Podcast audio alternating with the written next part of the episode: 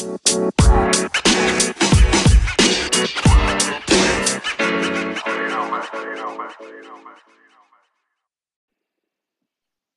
all, and welcome to another episode of the Endless Spiral podcast. You're all very welcome. I am, as always, your host, Keith Russell. On this episode, we have Niamh Orbinski back with us for part two of the discussion on developing a healthy relationship with food and exercise. I'm sure you all tuned in last week where we talked about food. So we'll do the second part of that today where we'll talk about exercise. So I just want to thank Niamh for coming back for this episode and hopefully we'll wrap things up today. Um, before I bring Niamh in, I just have a couple of things I want to mention. Um, I'll do this very quickly. I had an article written about me yesterday from the guys at breakingnews.ie, just about me and my story and about the endless spiral and kind of what things are coming up in the future. And they had it as their lead story yesterday on the website. So I just want to thank the guys for that because it does help raise awareness for kind of men's mental health and everyone's mental health, really, and body dysmorphia. So I want to thank the guys for that. Uh, one more thing, and this is for Niamh, this isn't for me. I've had a couple of questions sent in to me from our podcast last week, and that is what exactly is intuitive eating? Uh, Niamh, I'll hand the floor over to you if you want to try and give that a go for me. yeah, when I get asked this question, it's hard to like boil it down into a sentence, but okay. I'll do my best. Okay. Um, so intuitive eating is the complete opposite of any diet that tells you exactly what, when, and how much to eat. And it brings the focus from external cues to internal ones. So we rely on things like hunger cues, fullness cues, and satisfaction cues to guide our eating. So it helps to either develop interoceptive awareness or break down barriers that we may have to interoceptive awareness.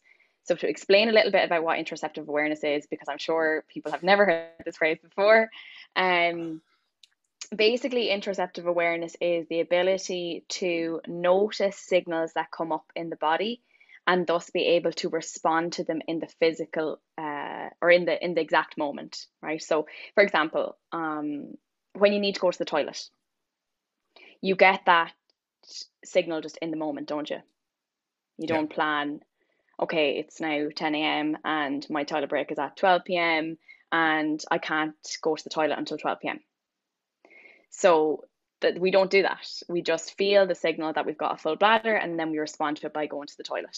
But we don't really do that with food. We've got lots of rules and restrictions and ideas around when we should eat, how much we should eat uh, and what exactly we should eat in that moment. So intuitive eating um, kind of gets rid of all that, um, pulls all those rules away, tries to reconnect you with your own internal signals, um, and then allows you to um, guide your eating decisions based on those signals. So it was developed by two dietitians in the US in the 1990s. Yeah. Um, and is an evidence based framework that has over 140 studies touting its benefits. So things like um, increased body satisfaction, increased self esteem. Um, intuitive eaters tend to have a lower BMI, lower body fat percentage. Um, there's tons and tons of benefits. Um, but the the best way to describe an intuitive eater is the baby that I mentioned in our last yeah, session, I think. Yeah. So um, that is an intuitive eater. Um, a baby instinctively knows when they're hungry, when they are too full, when they've had enough, when they don't like a food, when they really enjoy a food. Um, so yeah, it's all about trying to get you back in touch with your own signals because we get very disconnected mm. with these because of all the messages. You know, we'll hear eat at a certain time, but don't eat after 7 p.m. and yeah. have this for breakfast, or maybe have this amount of calories during the week, but then you can up the calories at the weekend. Like there's just so many rules. So there's no rules, no tracking, no anything like that in intuitive eating. Right. Okay. So brilliant. Okay. So I suppose I'm probably gonna make a I'm probably gonna make a balls of this now, but is it oversimplified? Is it I mm-hmm. suppose it's to stop you maybe binging. So if you're restricting something, you kind of have a craving for it and you end up just binging. Is I suppose part partly that, is it? yeah, like that's a huge part of intuitive eating. I know you mm. said um, before I came on, Keith, can you yeah. say it in a few sentences? uh, yeah. Um, it's a huge framework. It's massive. Um, but yes, absolutely, because um, like dieting is the biggest predictor of binge eating. Mm. So dieting increases binge eating by up to 18 times. Wow. Which is crazy. Um because if someone says to you, don't think about pink elephants, mm. all you can think about is pink elephants. So if you think I cannot have the chocolate bar on a Wednesday evening, you will be constantly thinking about that chocolate bar. Mm. And then because of diet mentality, because it's very all or nothing, so I'm either all in or I'm all out.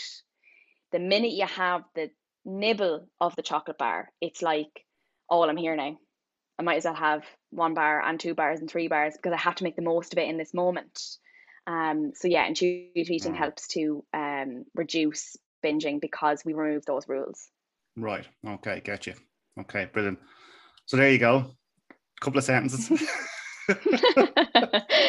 yeah, if anyone um if anyone is really kind of confused, follow me on Instagram. It's the best way to get a kind of feel for um what intuitive eating is. And I've got a blog on my website as well explaining it.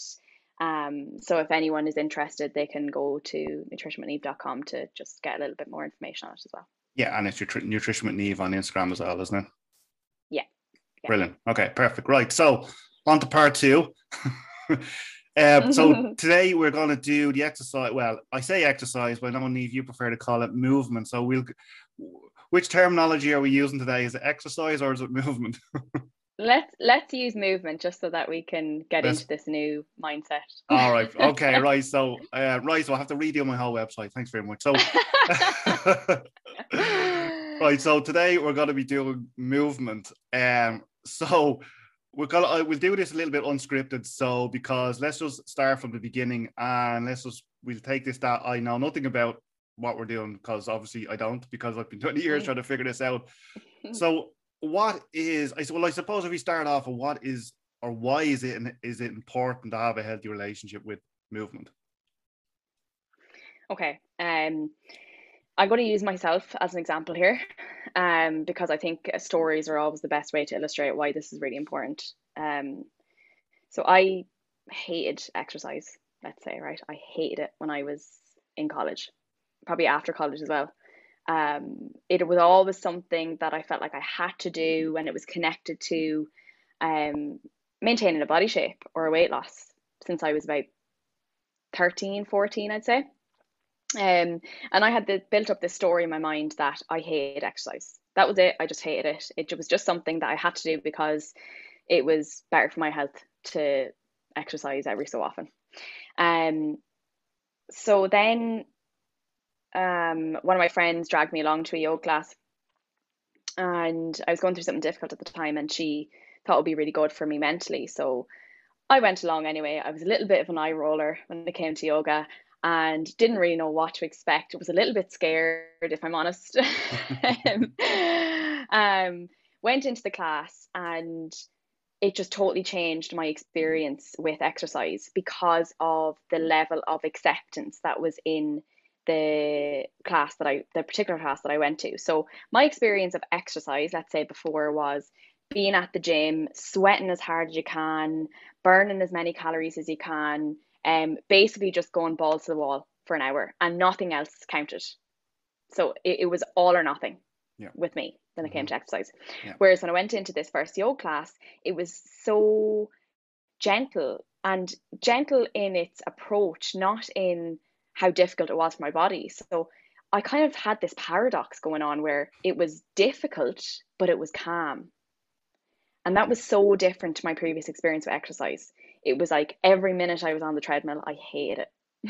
I was like, I don't want to do this. I don't want to do this. I don't want to do this. I don't want to do this. So I'm reinforcing this belief that I hate exercise.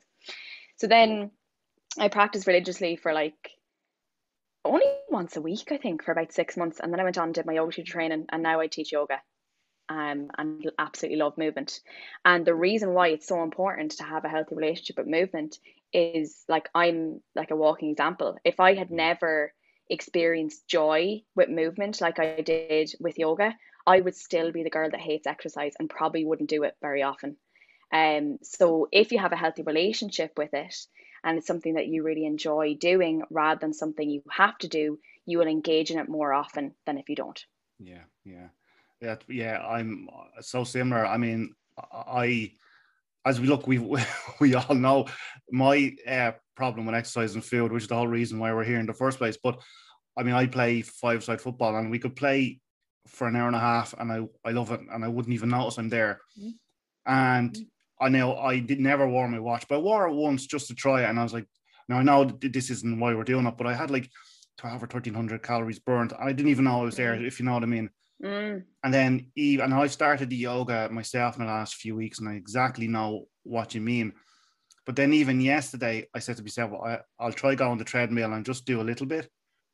And it's the same. It's like 15, 20 minutes in, and I have to put the iPad in front of me to try and take my mind off what I'm doing because it's just torture. Yeah. And you're yeah. constantly looking at the dials in front, and mm. you know, it's going up and down, and you're like, oh my jeez, I just want to get off this. You know, yeah. it's just the, you said, the mindset is just so important. Yeah, like I came off um I, just before we came into the meeting, I came off a session with a client and we were talking all about movement. And um she shared this realization that she thinks she actually doesn't like the gym. I'm like, that's totally cool. How about we just give up the gym? Yeah. How about we explore other options? You know, what else do you do, do you think you would love to do? Can we can we start there? Because life is too short to be mm punishing yourself through militant exercise. There are so many different forms of movement that you can do. I mean, I adore yoga. It, I, I'm buzzing. Like I'm going into a hot yoga class later on this evening. I'm buzzing for it. Like I cannot wait. If the, I had to go to the gym for an hour, I would be dreading it. Like it would just take over my whole day, and life's too short for that. Yeah. Um. So I love yoga, but that doesn't mean somebody else will love yoga, and that's totally fine. You know, if it's maybe it is the gym. Maybe somebody loves the gym, or they love spinning, or they love hiking, or they love swimming, or surfing, or dance, or ballet, or Pilates. Like there are mm-hmm. so many different forms of movement out there, and let's also remember, Keith, that playing with your kids in the backyard mm. or hmm. playing with your dog or gardening or hoovering are all forms of movement and they all count. So whether it is I'm sorry. I was going to say you've been looking at my Instagram, haven't you? I posted a yeah. post last week and the sweat was dripping off me, and I'd only been hoovering for about a half an hour.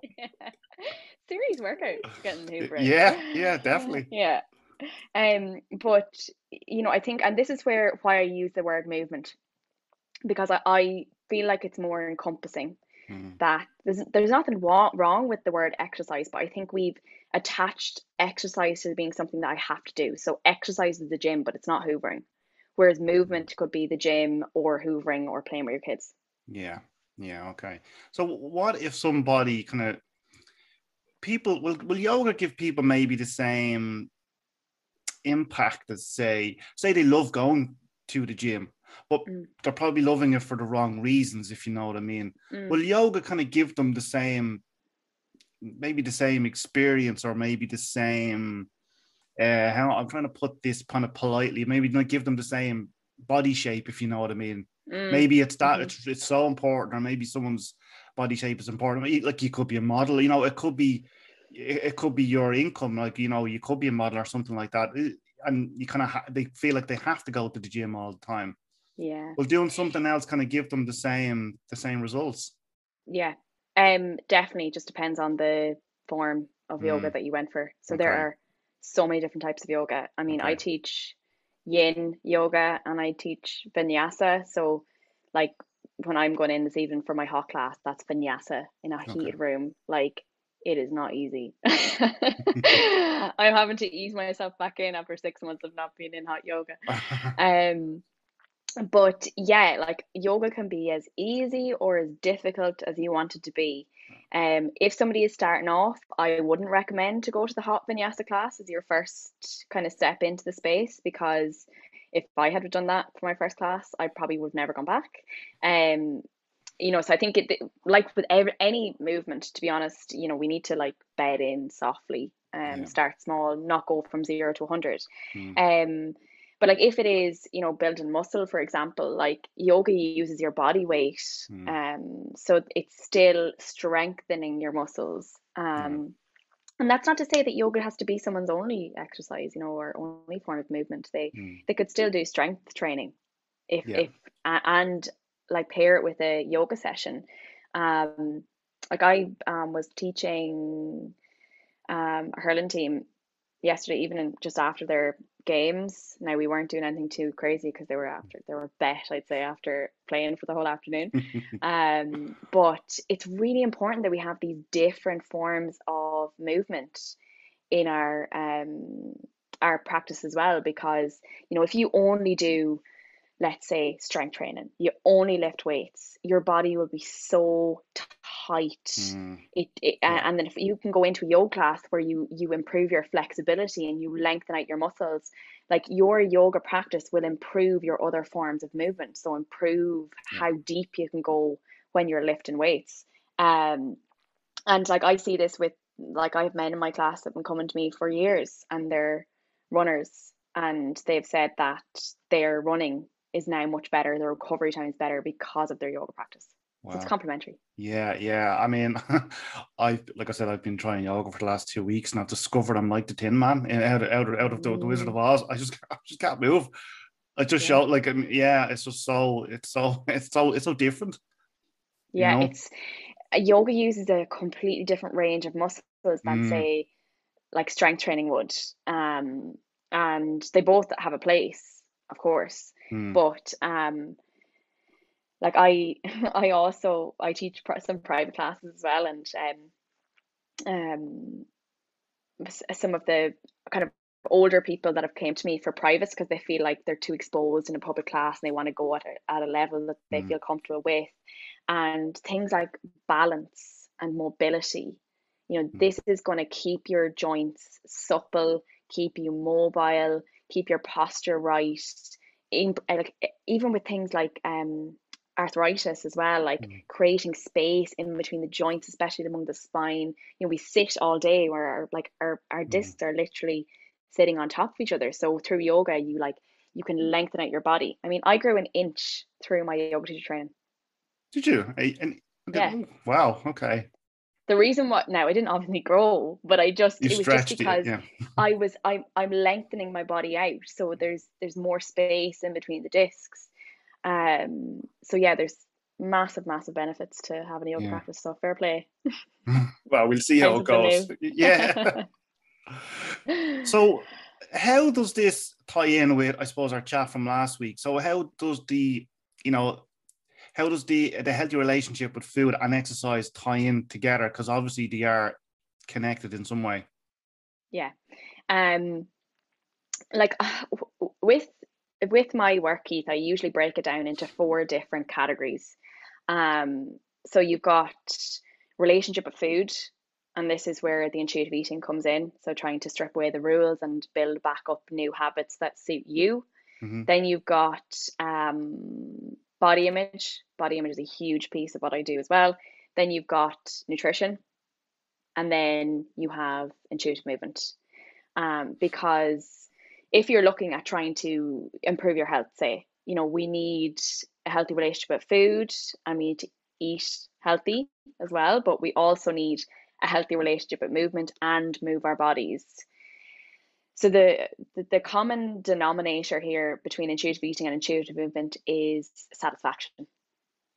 So Mm. with intuitive eating, we want to find satisfaction in the eating experience and satisfaction in the body through food, because food is incredible as to how amazing it can make you feel and not feel at the same time. And Mm. the same can be said for movement. Like movement can make you feel absolutely incredible and also not make you feel great. So because movement and food are so closely connected, that's why there is a whole principle within intuitive eating called um, joyful movement.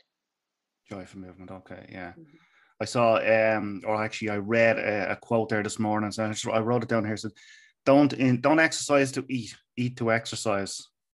Would Mm. you would you agree with that, or is, Yeah, like to fuel it, fuel, Mm. your movement, I guess. yeah, yeah, yeah. Um, yeah, like um, I last week I was going into a class and I do this calculations in my head mm, subconsciously that when was the last time I ate? You know, it was four and a half hours ago, am I going to get through this class? Because I've learned from my experience that if I do not eat something to top up the fuel stores, I won't perform as well. And if you're not eating to fuel your movement, you'll find it very difficult to pro- progress as well. So, nutrition is such a huge role in mm. um, your progression when it comes to movement. So, like if you are your tummy is completely empty, you've got no circulating glucose, your body will go to your muscle to break that muscle down to supply energy to you to burn those 600 calories. So, eating a very limited amount of food is not going to progress your um your exercise regime.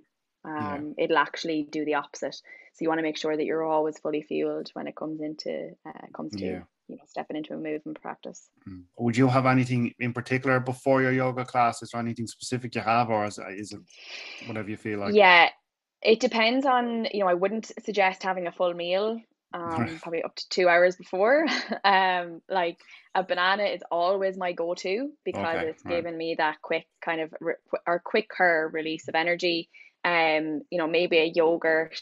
You know, as long as you've had kind of a meal in the last kind of four hours, let's say three to four hours, then um, just topping it up with some banana, some peanut butter, maybe some oatcakes, maybe some yogurt, something that's going to mean that you have the energy to move through practice.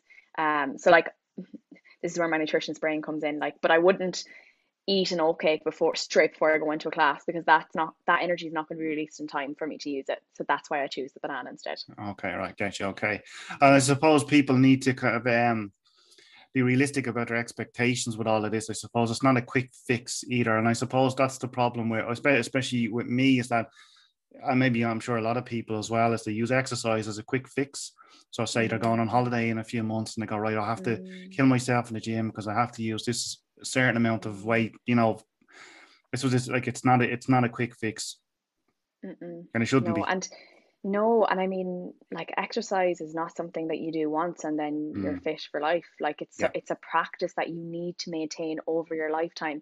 And going back to why is a healthy relationship movement important? That's important. That's why it's important because it won't be something you'll maintain long term if it is just that stick the plaster on something, get my body into certain shape for this event, and then forget about it afterwards.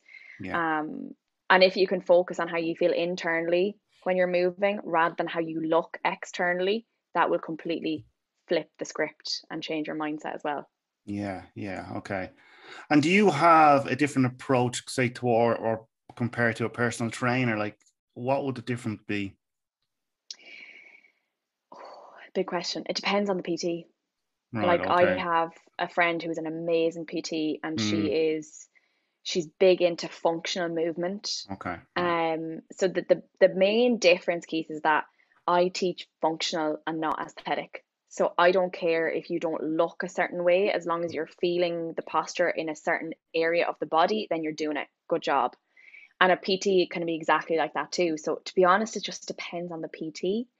Um, of course, okay. I'm a yoga teacher. I'm not a PT. Um, yeah. obviously PTs will have more experience in in in in in you know wide ranging forms of movement. Um, but yeah, that's the kind of the main difference. I would always, if I was looking for a PT tomorrow, I would look for someone that allows me to listen to my own body. So if I go to a PT and they say to me, I don't care that you're tired, I want you to do 50 laps around the pitch, I'd be like, see you later. Because uh, like my body is telling me something and that needs to be taken into account in the conversation. Um, of course, some people per, like prefer to be pushed. I'm probably not that person. I've been to boot camp in the past where it's like, Niamh, drop, and I'm like, see ya. I just don't respond to that.